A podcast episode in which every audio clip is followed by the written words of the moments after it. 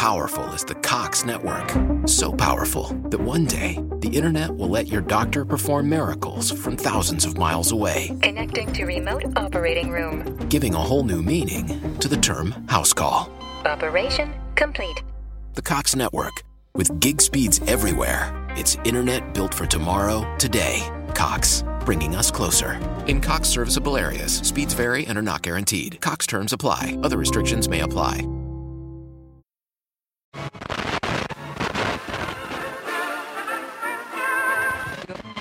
من دواعي سروري أن أرحب بكم في هذه المناسبة السعيدة.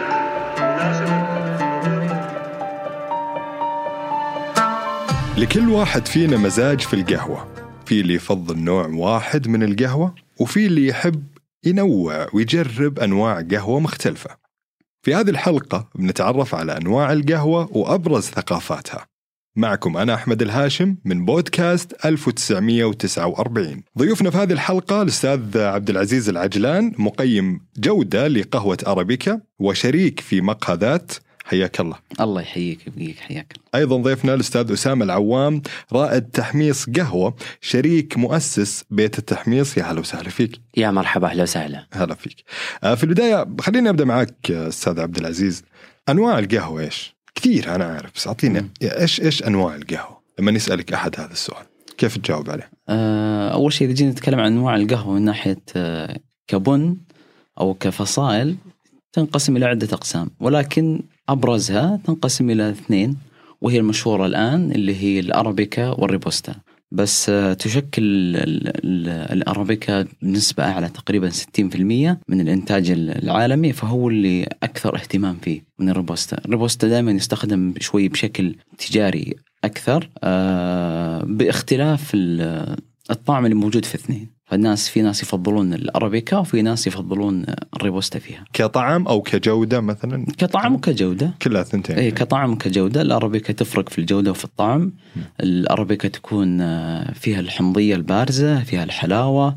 الروبوستا يكون فيها المرارة الأكثر. حتى كنسبة كافيين يكون في الروبوستا أكثر من الأرابيكا. طيب يعني أبرز الفروق يعني بين أنواع القهوة أو أنواع البن خلينا. نتكلم نحدد يعني. إيش هي؟ ال- الفروقات دائما تبرز في من زراعة من دولة إلى أخرى وبرضه تفرق من ناحية المعالجة. في طرق معالجة للقهوة هي برضه تفرق في الطعم وفي هذا وفي, الإيحاءات وفي, وفي نهاية الطعم وبرضه ال- الدولة اللي زرعت فيها من ناحية التربة والمناخ والتهيئة ومن ناحية حتى المزارع اهتمامه فيها. برضه هذه أشياء عوامل كلها تفرق في طعم القهوة. وبرضه ما ننسى ال- الحمص والتحضير والتخزين هي زي السلسلة آه، مترابطة مع بعض. يعني لو صار في خلل في إحدى العوامل ممكن يكون في خلل في نهاية الكوب. جميل. خلينا ب- أستاذ أسامة يعني نتكلم شوي عن نكهات القهوة وبإيش تتأثر خاصة يعني أثناء الزراعة؟ جميل جدا. زي ما تفضل أخوي عبد العزيز نكهات القهوة آه، أنا أشبهها دايم بأنواع وفصائل التمر. آه، طرق معالجة التمر آه، سواء الطازج على طول مباشرة من القطف تختلف عن آه، التمر المكنوز مثلا. فلما نجي للقهوة آه، ونشوف كيف آه، بعد قطف آه، كرز البن نفسه آه، يتم آه، معالجته بعدة طرق منها المغسولة آه، ياخذون القهوة ويقشرونها وبعدين يغسلونها وبالتالي تنتج عنها نكهات حمضية أكثر تشبه الليمون، البرتقال، الجريب فروت والحمضيات بشكل كامل أو المجففة اللي ياخذون منها الكرز ويجففونها مباشرة بدون أي تقشير وهذا ينتج عنها نكهات فاكهية حمراء أكثر زي التوت، زي الكرز، الفراولة. آه، وفي طريقة تجمع ما بين الثنتين اللي هي العسلية. آه، يقشرون القهوة بس بدون غسيل. آه، ويتم تجفيفها مباشرة وبالتالي البن يكتسب نكهات حلاوة وحمضية آه، وفاكهية بسيطة مع تعقيد متوسط. آه، فطرق معالجة القهوة آه، لها آه، آليات مختلفة تميز كل نوع. وتوضح بالطعم يعني؟ يعني توضح للمست... للمستهلك لي أنا مثلا كمستهلك توضح لي؟ أكيد. آه، واحدة من الأشياء اللي آه، دايم أنصح الناس أنهم يقرون عن طريقة معالجة البن ويختارون النكهة اللي يفضلونها. شخص مثلا يحب القهوة الحمضية آه، يحاول أنه يختار قهوة مغسولة عشان تنبان فيها نكهات الحمضية أكثر. شخص يبغى يبحث عن التعقيد والغرابة والفاكهية أكثر يختار القهوة المجففة. آه، ففي نكهات آه، لا يمكن الحصول عليها إلا باختيار وانتقاء أنواع مميزة من البن وهذا اللي يميز آه، فصائل ونكهات القهوة المختصة أكيد. يعني أحيانا مثلا الواحد يروح مكان تعجبه قهوة معينة، يروح مكان ثاني قهوتهم مرة أكثر، قهوتهم حامضة، فيكون ما هو عارف إنه مثلا هذه النقاط إنه لازم يقراها عشان يعرف إيش قهوته المفضلة اللي هو يفضلها آه، يعني من نوع البن، مو ممكن من من المقهى نفسه أو حتى من آه، نوع القهوة اللي يشربها صحيح؟ صحيح. في بعضهم آه، مثلا يمر المقهى أو المحمصة يجرب عندهم نوع بن مثلا يقول هذا البن اللي إحنا استخدمناه أثيوبي هي اعجب أعجبته هذه القهوة. فيقول أعطوني منها بحضرها في البيت. ياخذها يوديها البيت طعم مختلف. فيستغرب. يرجع لهم يقول أنا حضرتها بنفس قهوتكم ولكن طلع الطعم عندي مختلف. هي نفس القهوة ولكن طريقة التحضير يكون فيها اختلاف إما بدرجة الحرارة أو بدرجة الطحن أو حتى نسبة النوع الموية اللي موجود. طبعا الموية اللي موجود فيها مركبات. المركبات اللي موجودة هذه اللي استخدمها المقهى هل هي نفسها اللي أنت استخدمتها ولا لا مم. اللي هو نسميها رمزها اللي هو ال TDS نسبة الأملاح ال- أو المواد الصلبة المذابة فهذا الأشياء البسيطة في في الموية هذه برضه ممكن تغير في الطعم مم. اللي هو ال- ال quality المقاهي اللي يهتمون في ال quality وفي الطعم وفي هذه الأشياء لابد يهتمون هذه النقاط البسيطة. الشيء الثاني طريقة التحضير، هل أنا الطحنة اللي استخدمتها في تحضيري للقهوه هو الطحنه الصحيحة؟ هل أعطتني نفس ال- الطعم اللي أنا ذقته عندهم في في المقهى ولا لا؟ التخزين أعتقد برضو له التخ- علاقة التخزين مهم، التخزين لو البن أخضر برضه مهم والتخزين بعد التحميص. عندك فترة معينة إنك تستخدمها. في عندك فترة يفضل إنك تستخدمها بعد الحمص بأسبوع بعشر أيام بعضها بشهر وفي بعضها يقول لك لا ما تستخدمها أكثر من شهرين وبعضها تروح إلى ثلاثة. برضو طرق التخزين مهمة جدا. الرطوبة درجة الحرارة المكان المكان اللي فيه الروائح. يعني مثلا ما تحطه في مكان فيه ريحة بخور وعطور أو ريحة هذه هذه. يعني هذه هي فعلا هذه تعتبر من معايير الجودة للقهوة صحيح؟ بالضبط هذه معايير محافظة محافظ على جودة القهوة. حلو. يعني أنا عندي قهوة ممتازة جبتها لكن كيف أنا أقدر أحافظ على الكواليتي والجودة اللي موجودة فيها؟ طرق التخزين هذه أهم طرق موجودة في محافظة على جودة القهوة. جميل. طيب إيش هي معايير الجودة؟ خلينا نتكلم شوي عن معايير الجودة. معك أستاذ أسامة. آه، بالتأكيد معايير الجودة تبدأ من القهوة وهي لا زالت آه، يعني آه، في مراحلها الأولى ك- كبذرة يعني يتم زراعتها. بس عشان نختصرها معايير الجودة تبدأ طبعا من آه، اختيار الكرز الناضج قبل قطفه. فيجي المزارع يختار ال- الكرز ال- ال- ال- الأحمر الداكن عشان يتأكد أنه هذا كرز ناضج آه، اكتمل نموه. وبعدين يمر على مراحل المعالجة والتصفية والتنقية. آه، وبعدين إذا في غسيل أو في تجفيف آه، وبعدها يروح إلى مرحلة ال- التجهيز للشحن. آه، إحنا مثلا ما نستورد كمحامص ما نستورد آه، البن إلا يكون مغلف داخل الأخياش عشان يحافظ على الجودة حقته. بعدين لما يوصل عندنا إحنا نشوف آه، مستوى الرطوبة ونقيس مستوى آه، الكثافة اللي موجود في البن عشان نقدر نختار مسار تحميص معين يناسب هذا البن. مسار التحميص يكون خاص وصفة تتميز فيها آه، المحمصة لكل نوع من أنواع البن. آه، آه، بعدين يجي مرحلة التحضير. نختار معايير آه، جودة تبرز أفضل ما في هذا البن آه، عشان نتأكد أنه إحنا أعطينا هذا البن حقه والمزارع حقه وال أو بالتأكيد آه، المستهلك النهائي حقه. فمعايير الجودة مختلفة جدا. إحنا نبحث عن مذاقات في البن منها الحلاوة منها الحمضية منها المرارة القوام الطعم المتبقي على اللسان ونعطيه لكل معيار رقم معين آه، ونجمع ناتج الأرقام هذه في الأخير ونطلع بنتيجة معينة نسميها مثلا آه، 84 85 من من 100 مثلا وكل ما زاد الرقم هذا كل ما زاد آه، نوع البن تميزا وبالتأكيد آه، صار آه، منفرد بنكهاته أكيد. مية بالمية. ويعني أتفق معك مع نقاط كثير وأنت قاعد تشرح أصلا أنواع القهوة. أتخيل كل مرة أنا دخلت فيها قهوة و... وفعلا في شيء اللي اللي طعمه ما ما يروح من اللسان من الحلق من ال... الشيء اللي يخليني أنا أرجع مرة ثانية لنفس المكان لنفس نوع القهوة هذه. وهذه كلها تحت معايير الجودة. ممكن تتفق معي إذا حاب تزيد عليه أستاذ عبد العزيز؟ بالضبط. هي معايير الجودة لل... للقهوة. هي عدة معايير قبل أنها تكون قهوة مختصة. مم. في عندنا نوعين من القهوة في عندنا نوع القهوة التجارية وعندنا نوع القهوة المختصة. طيب كيف أنا أعرف أن هذه قهوة مختصة؟ يكون لها تقييم. إذا حصلت على علامات تب من 80 وطالع تكون قهوة مختصة. ويبدأ ال- الجودة أعلى السعر يكون أعلى. كل رقم يرتفع فيه التقييم يكون سعر القهوة أعلى. مين يعطي التقييم هذا؟ اللي هو أو- مقيم الجودة. مم. مقيم الجودة اللي معتمد من منظمة جودة القهوة. يكون تقييم كبن أخضر في البداية آه، يكون خالي من الشوائب. في شوائب أساسية اللي نسميها رئيسية وفي شوائب ثانوية. الشوائب الأساسية إذا كان في عيب واحد في مقدار معين 350 جرام مثلا البن الأخضر إذا كان فيه هذا العيب الأساسي تعتبر قهوة تجارية على طول. حتى ما تدخل حتى مجال التحميص ولا تدخل التقييم المرحلة الثانية. إذا كان فيه من خمس إلى عشر عيوب ثانوية برضو تكون غير مختصة. فعندك هذه المعايير تدخل كمرحلة بن أخضر بعدين تدخل في التحميص بعدين يبدأ التقييم التذوق وبالشم. يكون في علامات تقييم لها.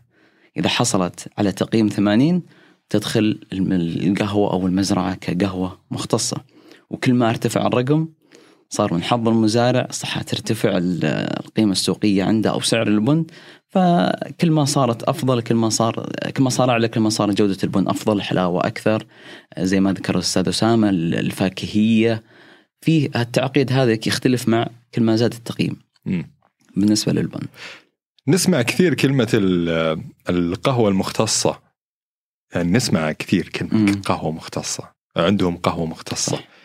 من الشكل الحين أنت اثبتت لي انها من الأرقام على حسب بالضبط. على حسب جودتها تعتبر. قهوة مختصة مو أي أحد مثلا يسوي القهوة آه، بطريقة معينة مثلا آه، تعتبر قهوة مختصة صح؟ بالضبط هو كان في لبس بسيط أن إذا واحد قال لك آه، قهوة مختصة لا معلش ولا أقطع كلامك لأنه في أي. ناس كثير تنظلم من هذه الناحية يعني صحيح. تحصل قهوته ما هي مختصة ولكن ي... مو ي... يوهم الناس إنه أنا قهوتي مختصة إني أقدمها بطريقة معينة بالضبط ال- ذكرت أنت إن- أنه يوهم الناس بالطريقة إيش؟ كان في اعتقاد عند الناس إن القهوة المختصة تحضر بالأدوات اليدوية اللي نشوفها اللي هو صح. التقطير هذا كله مم. يقال لك هذه قهوة مختصة وهو ال- التعريف الصحيح للقهوة المختصة هي جودة البن فقط أنا ممكن آخذ قهوة مختصة بجوده عالية وأحضرها في ال- الماكينة الكهربائية هذه. قهوة مختصة بعضهم يجيب قهوة ما هي مختصة يحضرها بالأدوات اليدوية المقطرة يقول قهوه مختصة وهذا العكس. فهو الجودة المختصة تعريف الحقيقي له هي جودة البن يكون حاصل على تقييم من 80 وطالع. إذا حصل على 80 وفوق تعتبر قهوة مختصة. طريقة التحضير أو آلية التحضير مختلفة من شخص إلى آخر أو من أداة إلى أخرى. هي ما تفرق. صحيح. هي العبرة في في نوع البن. إحنا نبغى والأهم قهوتنا القهوة السعودية. السعودية. تمام التنوع الثقافي في في, إعداد وتحضير القهوة السعودية آه، بين مناطق المملكة كيف هو؟ كيف يتم؟ آه، احكوا لنا عنه شوي. جميل جميل جدا آه هذه أتوقع واحدة من يعني مميزات القهوة السعودية واللي تنفرد فيها وهذه واحدة من أتوقع الأشياء اللي تخلي القهوة السعودية تستحق أن تتميز بهذا الاسم مقارنة مع آه طرق تحضير القهوة العربية في آه آه متبقي آه دول آه الخليج أو الدول العربية. فالقهوة السعودية تتميز بوصفات مختلفة من شمال المملكة لجنوبها من غربها لشرقها بالبهارات وال... والإضافات اللي تستخدم في تحضيرها بطرق تحضيرها بأشكال ومسميات دلال القهوة اللي تستخدم من الدلال البغدادية للحساوية المصنوعة يدويا للرسلانية من النحاس الأحمر والأصفر. وهذا اللي يعطي القهوة السعودية تميز أصيل وهي أحد ركائز آه، مجتمعنا وأحد القوى الناعمة اللي يفخر فيها مجتمعنا السعودي اللي ربينا فيها. من حنا صغار وحنا نشرب القهوة السعودية آه، بهيلها بزعفرانها آه، بإضافاتها المختلفة. في الجنوب آه، يستخدم معها إضافات تختلف وطرق تحميص يعني يمكن أفتح من طرق تحميصها وتحضيرها في شمال المملكة. آه، تحميصها يكون داكن أكثر في الشمال استخدام أقل من أنواع البهارات آه، في وسط المملكة في نجد. نشوف في القصيم تحميصها يمكن أغمق شوي من من منطقة الرياض. الإضافات تبقى أقل في في نشوف يعني تميز وانفراد يمكن حتى كل بيت له وصفته وله بصمته في تحضير القهوة آه، فهذه واحدة من الأشياء اللي تخلي القهوة السعودية قهوة جدا جدا متميزة إيش أبرز الاختلافات في طرق تحميص القهوة؟ جميل آه، من الأشياء اللي تميز كل نوع قهوة هو آه، يعني ضرورة إيجاد وصفة تحميص خاصة فيه. بعض أنواع القهوة ما تناسب إن إحنا نحمصها كحمصة آه، إسبريسو مثلا لأنه فيها حمضية عالية جدا. ممكن نفت- نفتقدها في تحميص داكن. فنحاول إن إحنا نبرز هذه الحمضية اللذيذة بتحميص آه، فاتح أو متوسط. عشان تكون مناسبة لتحضير آه، القهوة السوداء القهوة المقطرة آه، اللي بالترشيح سواء اليدوي آه، بمكاين التحضير. آه، فهذه واحدة من الأشياء اللي اختارها رائد التحميص أول بعد عدة تجارب لكل نوع من أنواع القهوة. آه، بعض أنواع القهوة مثلا مناسبة تكون مجففة مناسبة لتحضير القهوة السعودية فنختار لها وصفة تحميص للقهوة السعودية عشان نبرز الفاكهية والتعقيد ونكهة المكسرات اللي موجودة فيها بشكل طبيعي آه، في دلة القهوة السعودية. آه، بعض الأصناف الأخرى تكون مناسبة لتحميص داكن جدا آه، عشان نحضرها بطرق تحضير مختلفة م- في الإسبريسو أو آه، بعض النكهات القهوة اللي تكون مناسبة ل آه، يعني آه، إبراز مرارة مرغوبة آه، وقوام واضح وممتلئ للتحضير البارد مثلا آه، الاستخلاص البارد المطول أو بالتقطير البارد آه، عشان تكون cold brew أو مسمى cold brew آه، شائع. فهذه وظيفة آه، رائد التحميص بالتعاون بالتأكيد مع الباريستا المحترف محضر القهوة المحترف اللي يبحث عن آه، أفضل النكهات في آه، نوع من أنواع البن. باريستا هو نفس القهوجي؟ وظيفة الباريستا آه، على مدار السنوات الماضية خاصة من من انطلاق آه، موجة القهوة المختصة صار آه، مسمى الباريستا مسمى احترافي فيه بطولات تخاض محليا وعالميا إحنا رعينا أوائل بطولات باريستا السعودية اللي فاز فيها ممثل لوطننا وراح يمثل المملكة العربية السعودية في بطولات عالمية. فإحنا ب- بالتأكيد هذا استكمال لرحلة آه، آه، محضر القهوة الاحترافي.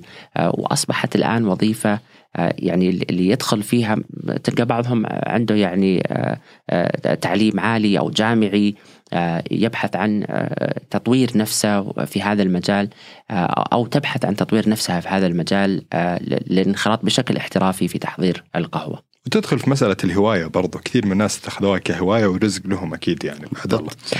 طيب أنت تكلمت عن ال- ال- العالمية. إيش هي أبرز أنواع القهوة العالمية؟ وإيش مصادرها يعني؟ آه، جميل. آه، القهوة العالمية أتوقع يعني ما في مسمى واحد فقط للقهوة العالمية. آه، يجمع وش العالم يشربون. يمكن قد ما هو القهوة المقطرة بالفلتر اللي تحضر سواء يدويا أو باستخدام معدات القهوة السوداء. وأتوقع من ال- الأشياء اللي حنا لازم نفخر فيها محليا وتصدير هذه الفكرة عالميا. هي القهوة آه، السعودية. آه، لأنه مسمى زي ما ذكر أخوي عبد العزيز آه، أرابيكا نشأ من جزيرة العرب كفصيلة. هي فصيلة طلعت من آه، آه، جزيرة العرب آه، مرورا آه، يعني بمكة وبعدين راحت للشمال وراحت ودخلت أوروبا ومن أوروبا آه، إلى سائر أنحاء العالم ووصلت حتى إلى أمريكا الوسطى وتم زراعتها هناك. آه، ولا يزال هذا المسمى أرابيكا آه، متداول عالميا. فمن حق أرابيكا أن نعيد لها أمجادها العربية السعودية الأصيلة آه، من منطقتنا بالتأكيد. آه، فالقهوة العالمية أتوقع آه، هي آه، إنجاز يفخر فيه آه، الجميع. آه، ونفخر في شبابنا وبناتنا اللي دخلوا في هذا المجال وصاروا ينافسون محليا. وشهادتي فيهم مجروحة ما شاء الله من مقاهي ومحامص آه، ينافسون عالميا في بطولات. آه، احترافية 100% أنت أستاذ آه، عبد العزيز آه، حاب تضيف شيء؟ يعني على على على أبرز أنواع القهوة العالمية ومصادرها برضو إيش إيش هي أبرز أنواعها؟ إذا جينا نتكلم عن عن نوع البن. طبعا أنواع البن ال- تقريبا الغالب اللي هو الحمص زي ما ذكر أسامة الحمص هو اللي يحكمك إنك إيش طريقة استخدامك في القهوة الحمص الدارك مثل الاسبريسو الحمص الفاتح للفلتر الحمص اللي أفتح للقهوة السعودية مثلا. هذا من ناحية أنواع البن. أما من ناحية ال- الأدوات وطرق التحضير آه، فيها اختلاف كبير وفيها ذائقة وفيها ناس يفضلون مثلا الإسبريسو وناس يفضلون مثلا قهاوي الفلتر.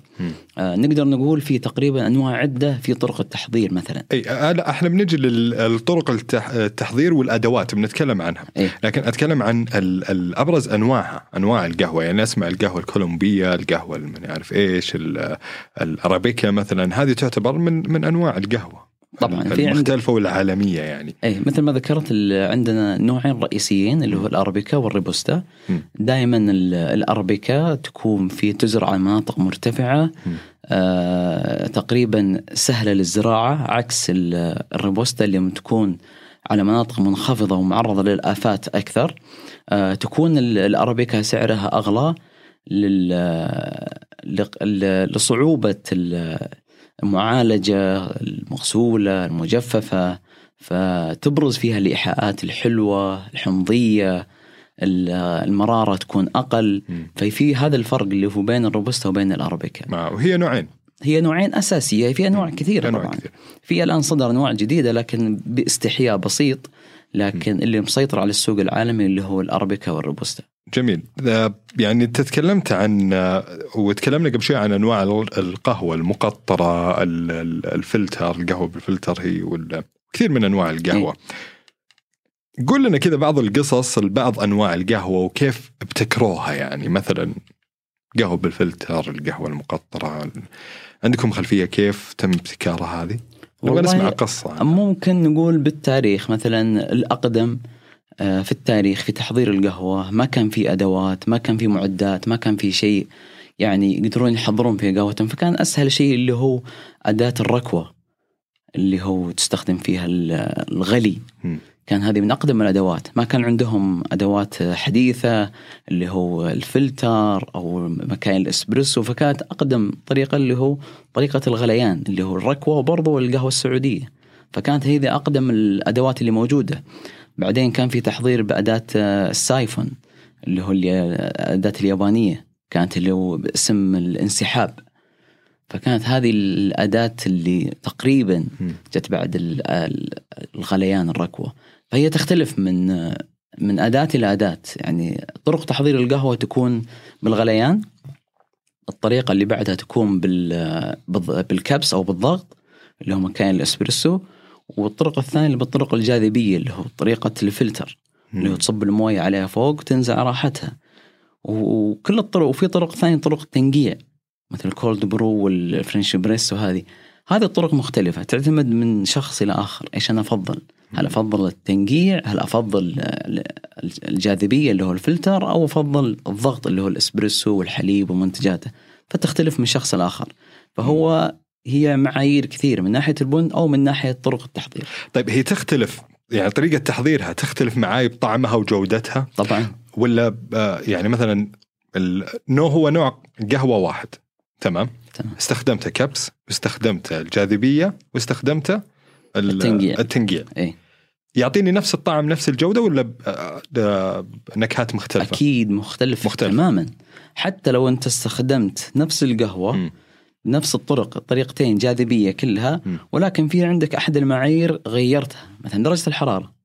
نفس القهوة تختلف. ونفس الفلتر ولكن هذه نزلت الحرارة هذه رفعتها يكون في اختلاف في الطعم. كيف سلام. أنت إذا غيرت أداة كاملة؟ أو حتى الطحن. هذه نعمت وهذه خشنت يكون في اختلاف أكيد. مزاج القهوة. أنا بديت اشم ريحه قهوة يعني ما- حساسة شوي ترى.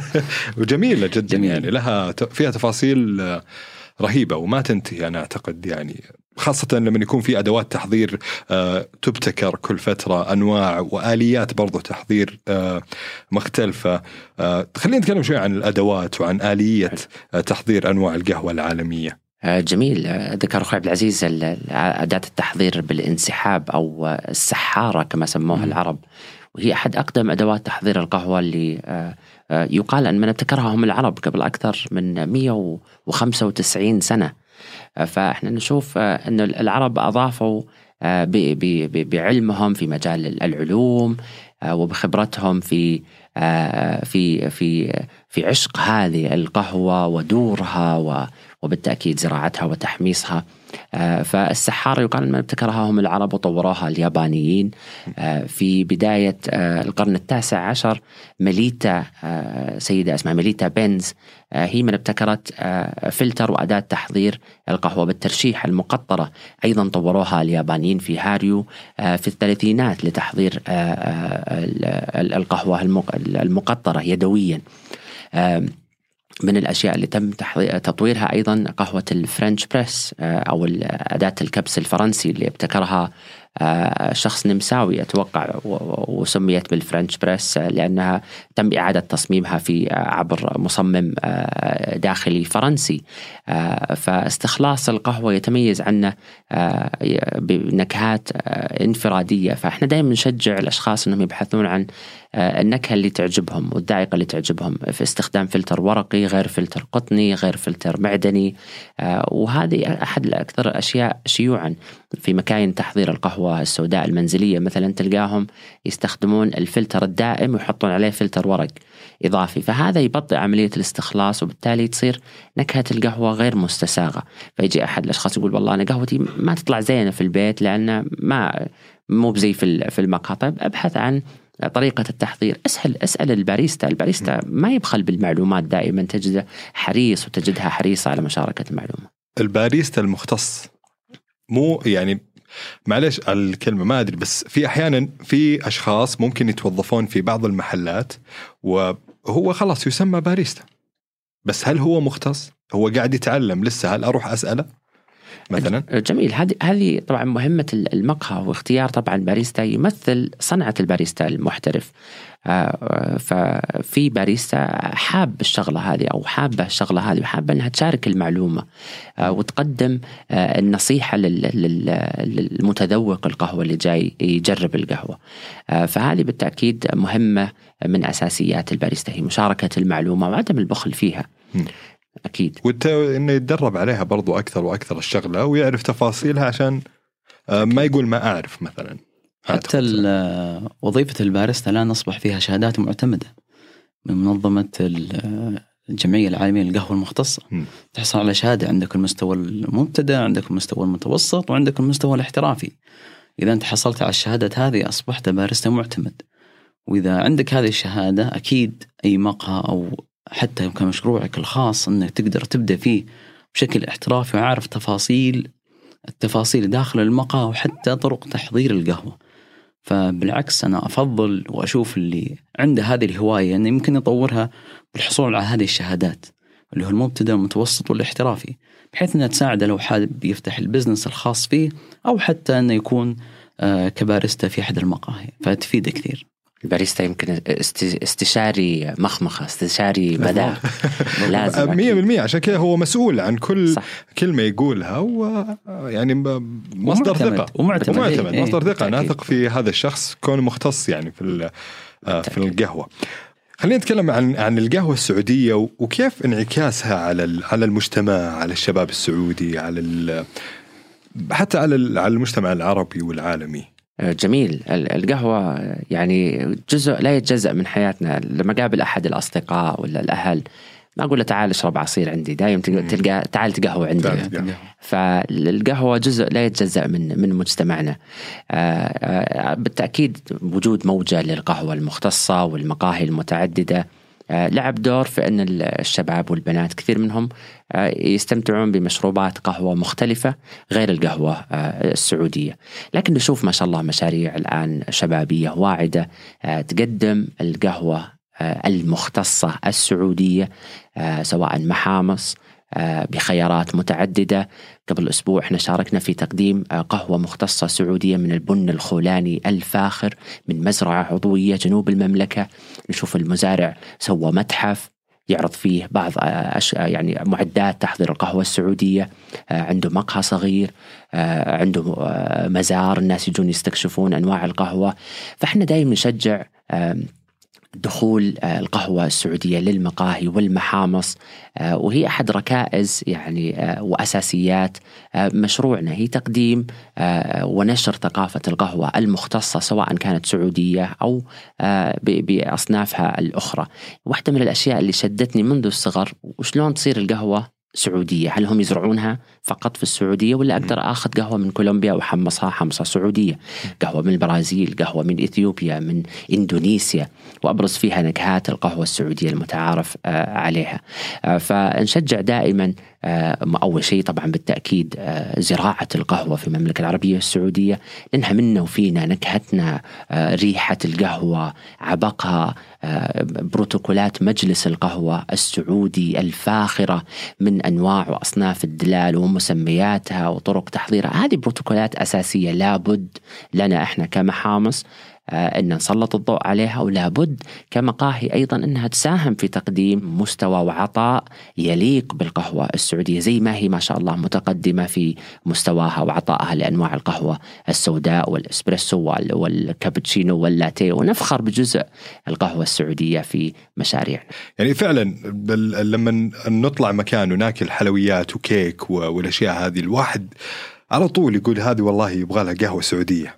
هذه ها بديت تشم ريحة قهوة قهوة سعودية فما لنا غنى عنها مهما تنوعت أنواع القهوة وال والمكسات الجديدة اللي قاعد تطلع إلا ما يرجع الواحد للقهوة السعودية وجلستها آه وال والأشياء الجميلة دائما اللي تربطنا بالقهوة السعودية.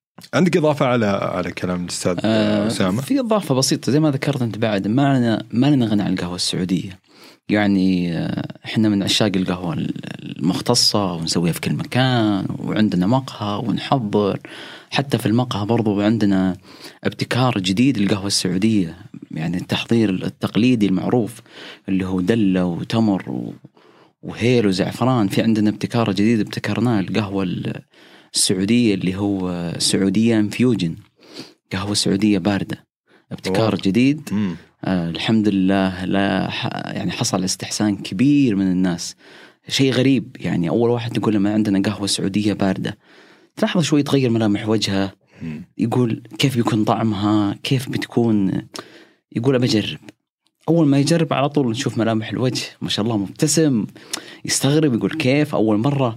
فالابتكارات هذه في القهوة السعودية بإذن الله إنها تكون إلى أفضل وأفضل يعني بدل ما هي تكون فقط حارة ممكن تكون باردة زي ال- اللي سويناه بالعكس شكل شيء شيء إيجابي. وبرضه ما لنا غنى عن القهوة السعودية يعني تشوف أنت مهما تقهويت إلا قهوة المغرب نسميها. قهوة المغرب شيء ثابت. 100% شيء ثابت. قهوة سعودية مع تمر تجتمعون انت والاهل كل واحد يبدأ يقترح حطيته معها هيل كثرته هيل. حطيته زعفران سويته هذه كلها. حموها. إي إي قهوة الحين ما في حموها الحين في القهوة العربية القهوة السعودية السعودي- الباردة. إي. إيه. فما لنا غنى عن القهوة السعودية أبد بعد المغرب. مهما على ما قال تطورنا في القهوة المختصة أو تعمقنا فيها إلا قهوة المغرب تكون ثابتة. السؤال في بالي يوم أنت قلت القهوة السعودية الباردة يعني في فرق في تأثير القهوة علي أنا كشخص؟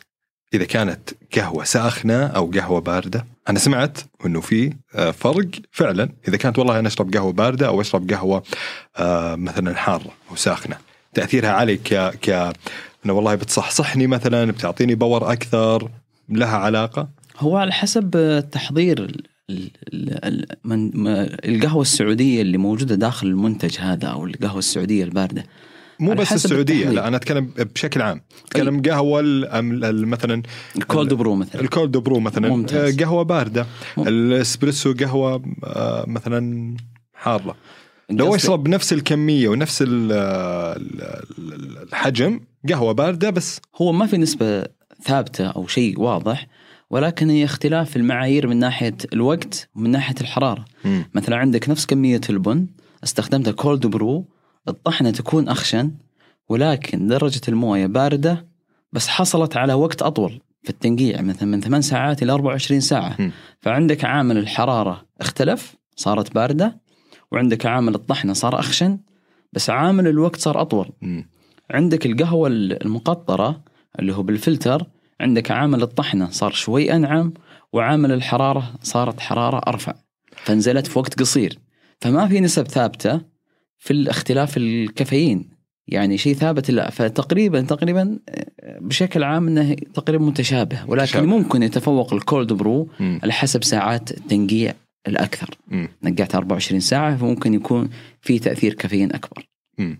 هذه ال- القهوة ال- المن... الم- مقطرة. المقطرة أي. تمام هي حارة أنا أخذها صح؟ أي طب استنيت لما بردت لا ما يفرق ولكن بيفرق؟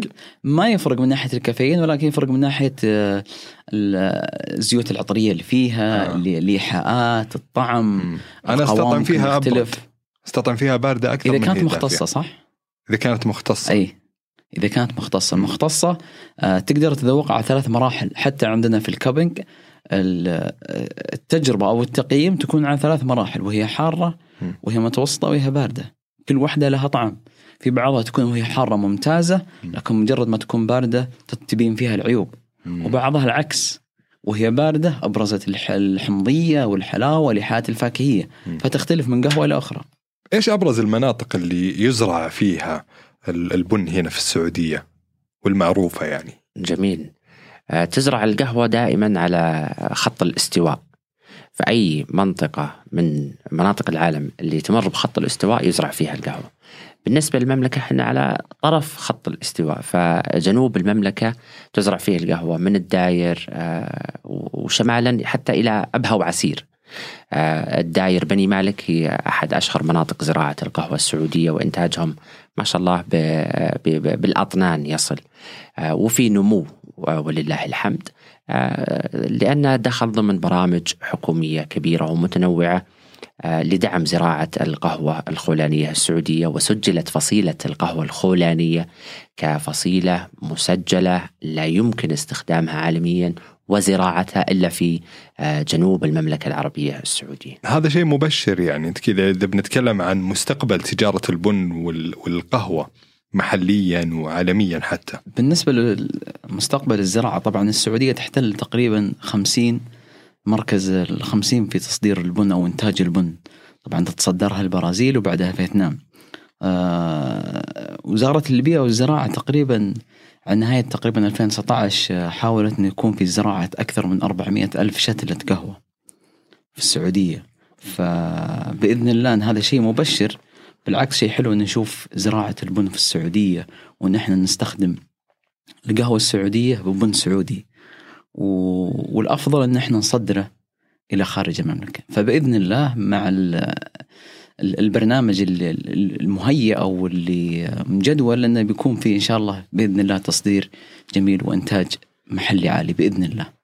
بحول الله. آه، إحنا طبعا لما زرنا مزارع ال- ال- القهوة جنوب المملكة شفنا اهتمام آه، زي اللي أشوفه أنا في دول كبيرة تزرع القهوة كولومبيا آه، آه، إندونيسيا في مراكز أبحاث متقدمة تدخل في آه، يعني طرق ووسائل آه، الحفاظ على جودة البن الحفاظ على استدامة زراعة البن. ففي برامج أطلقتها جهات حكومية من أرامكو إلى وزارات متعددة لاستزراع القهوة بشكل أكبر. أطلق مراكز أطلق أطلقت مراكز أبحاث متقدمة يزرع فيها أو تزرع فيها آه، القهوة كشتلات وتوزع مجانا على المزارعين في برامج آه، حكومية لدعم الزراعة العضوية ودعم المزارعين ماديا للحصول على شهادات الزراعة العضوية آه، في في جنوب المملكة. فبرامج ضخمة نشوفها نقارنها ما شاء الله في في مزارع آه، زرتها عالميا. وين اللي حاب يتجه مثلا يعني أنا كمزارع كيف أستفيد من هذه؟ إيش هي البرامج؟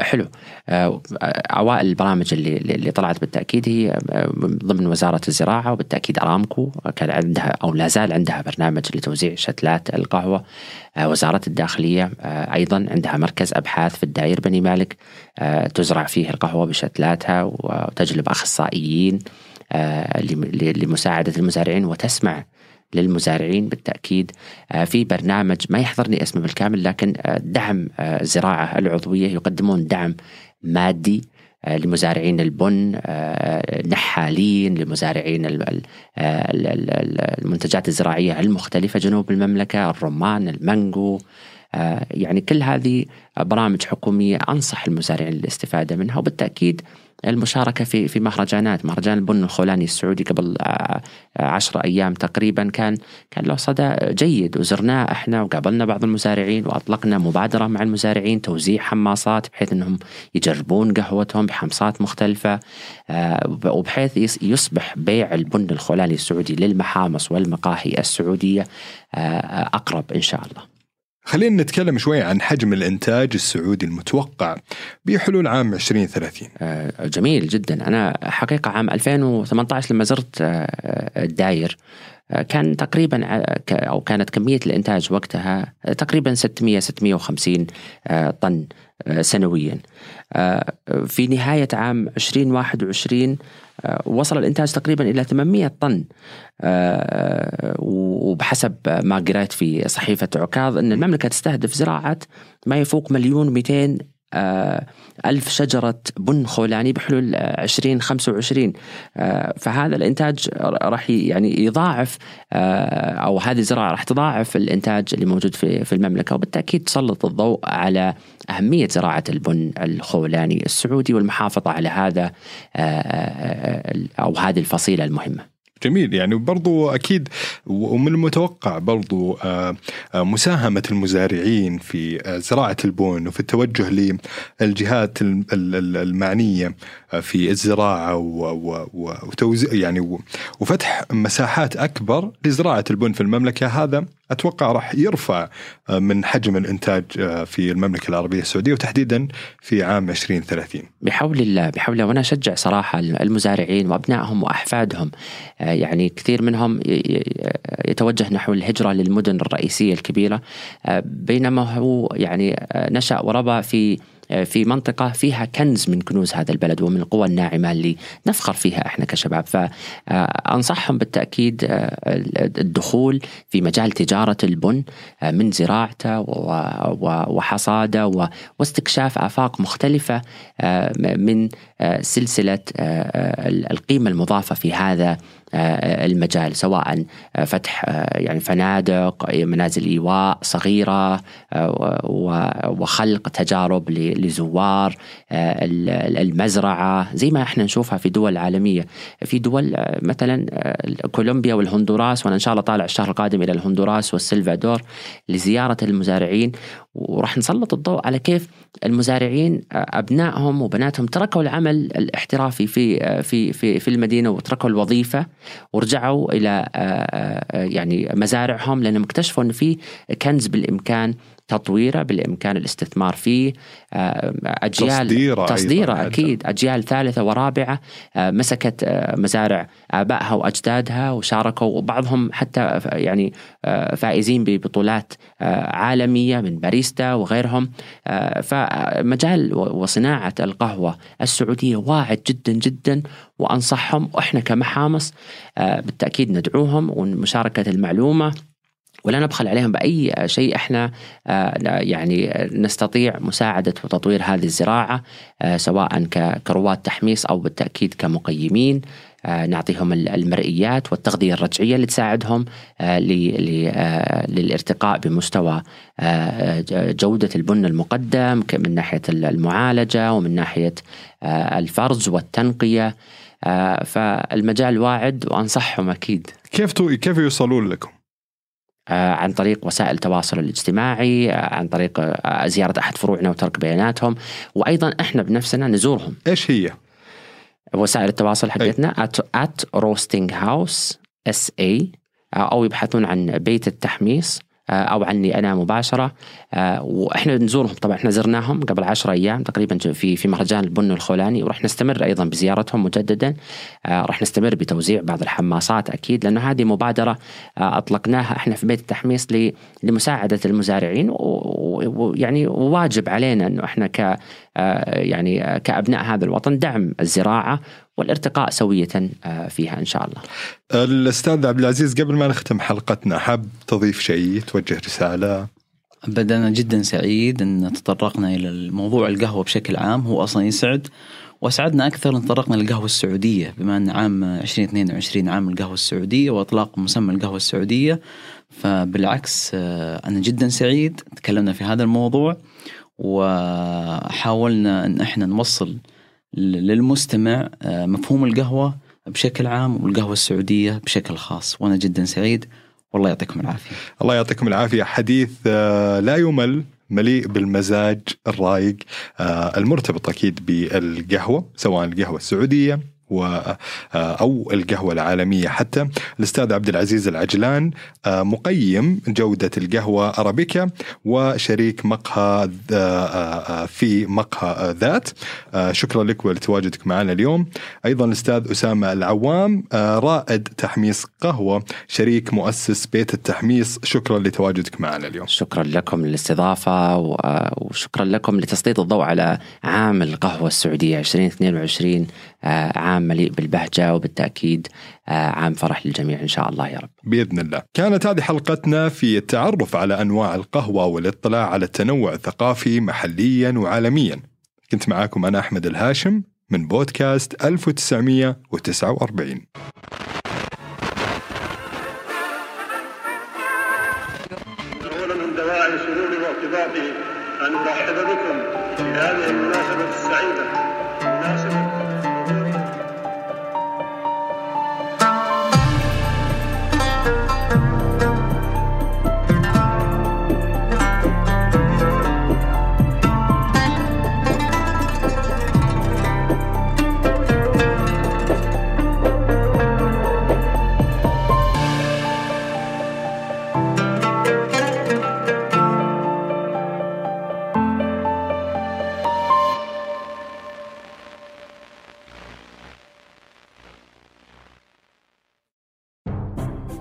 us for a season of giving. We're the bank for that. Bank of Clark is making it easy to give to local charities. We're featuring a different one at each of our Bank of Clark locations. To find out how you can support the Bank of Clark's Give with BOC campaign, visit our website at bankofclark.bank or follow us on our social media channels and the hashtag Give with BOC. Bank of Clark. We're the bank for that. Member FDIC. Equal housing lender.